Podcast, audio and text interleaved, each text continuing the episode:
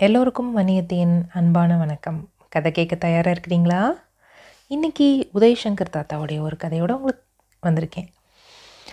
மண்டியா தேசத்து ராஜா குண்டக்க மண்டக்கான ஒரு ஆள்.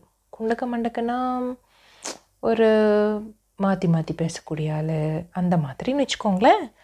அவர் நினைக்கிறது போல தான் அந்த மக்களும் நடந்துக்கணும். பாவம் மக்கள். என்ன பண்ணுவாங்க? அவருக்கு ரெண்டு விஷயந்தான் ரொம்ப பிடிக்கும். என்ன தெரியுமா? வயிறு புடைக்க திம்பார். நேரங்காலம் தெரியாமல் தூங்குவார். ம். சாப்பிட்றதும் தூங்குறதும். சாப்பிட்றது தூங்குறது. சாப்பிட்றது தூங்குறது. அவர் கொரட்டை விடும்போது சில நேரம் அரண்மனையே அதிரும்.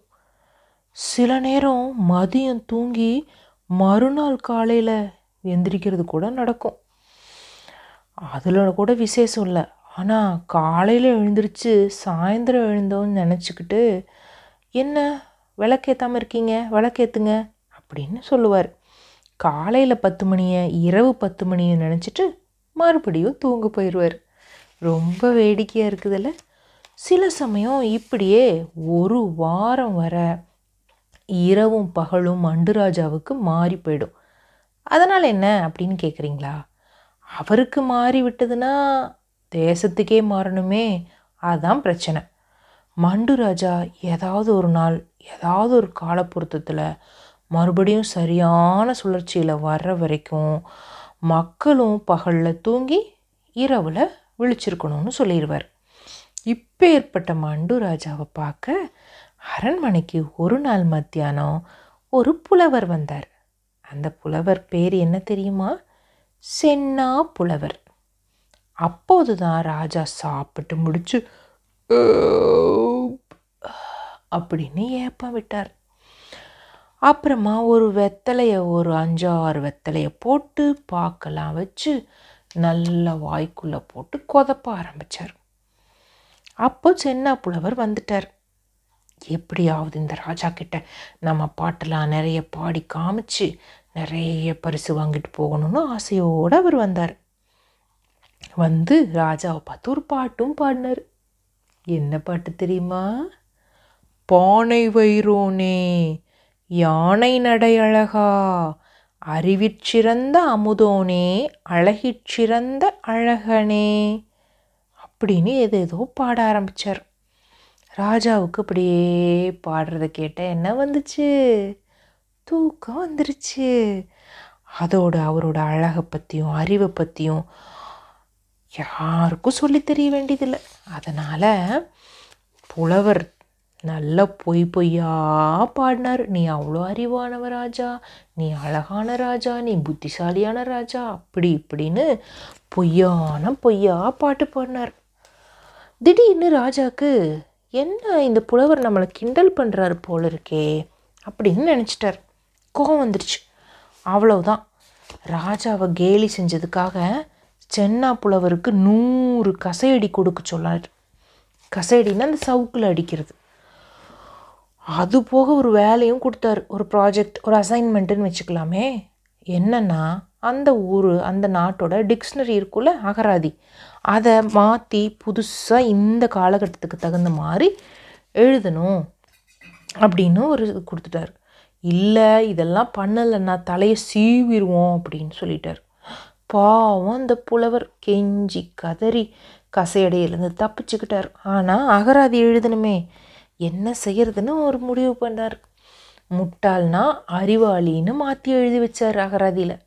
வருகிறேன் அப்படின்னு சொன்னால் வரமாட்டேன்னு மாற்றி எழுதிட்டார். இப்படி எல்லாத்தையும் நேருக்கு எதிராக மாற்றி மாற்றி எழுதி கொடுத்துட்டு அந்த புலவர் ஓடியே போயிட்டார். பொழுது போகாமல் இருந்த ராஜாவுக்கு இந்த டிக்ஷனரி அகராதி ரொம்ப பிடிச்சிருச்சு. உடனே நாட்டு மக்கள் எல்லாருக்கும் ஒரு இது அனுப்புகிறாரு ஓலை அனுப்புகிறாரு தண்டூரா போடுறாரு. இனிமே இந்த அகராதிப்படி தான் நீங்கள் பேசணும். அப்படின்னு சொல்லிட்டாரு. மன்னரோட ஆசையாச்சே மீற முடியுமா?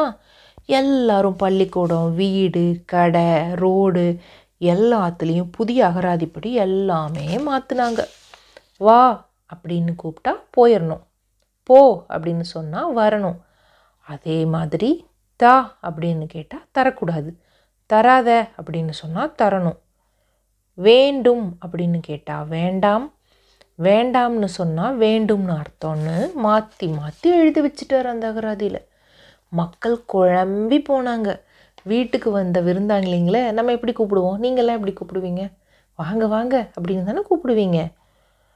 ஆனால் இந்த நாட்டில் தான் இப்போ மாற்றிட்டாங்கல்ல வாங்கன்னு சொன்னால் போங்கன்னு தானே அர்த்தம்.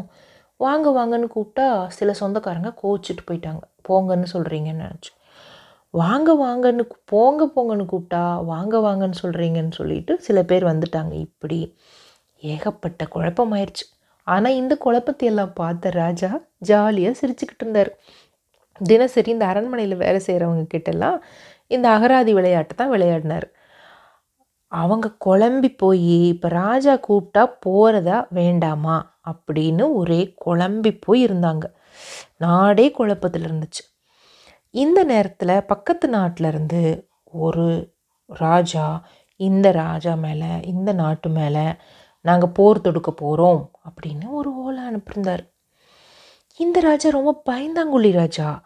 போர் அப்படின்னா ஐயோ காய்ச்சல் வந்துடும் ராஜாவுக்கு என்னடா பண்ணுறது அப்படின்னு அனுப்புனார் ஆ, நாங்கள்லாம் ரொம்ப பலசாலி போருக்கு தயாராக இருக்கிறோம் உங்கள் நாட்டுக்கு கப்பம் கட்டவே மாட்டோம் வாங்க போருக்கு பார்த்துக்கலாம் அப்படின்னு ஒரு ஓலையை அனுப்புனார் பக்கத்து நாட்டார் நாட்டு ராஜாவுக்கு கோவம் ரொம்ப வந்துருச்சு உடனே போர் முரசு கொட்டிட்டாங்க டம் டம் டம் டம் டம் டம் டம் டம் டம் டம் அப்படின்னு கொட்டிட்டாங்க பக்கத்து நாட்டு ராஜா இந்த நாட்டு மேலே படையெடுத்து வந்துட்டார். அப்புறம் என்ன நடந்தது தெரியுமா? வேறு வழியே இல்லை. சரணடைஞ்சிட்டாங்க. அப்போது தான் தெரிஞ்சுது இந்த போர் வேண்டாம் அப்படின்னு ஒரு லெட்டர் எழுதி கொடுத்தாரு ஓலை.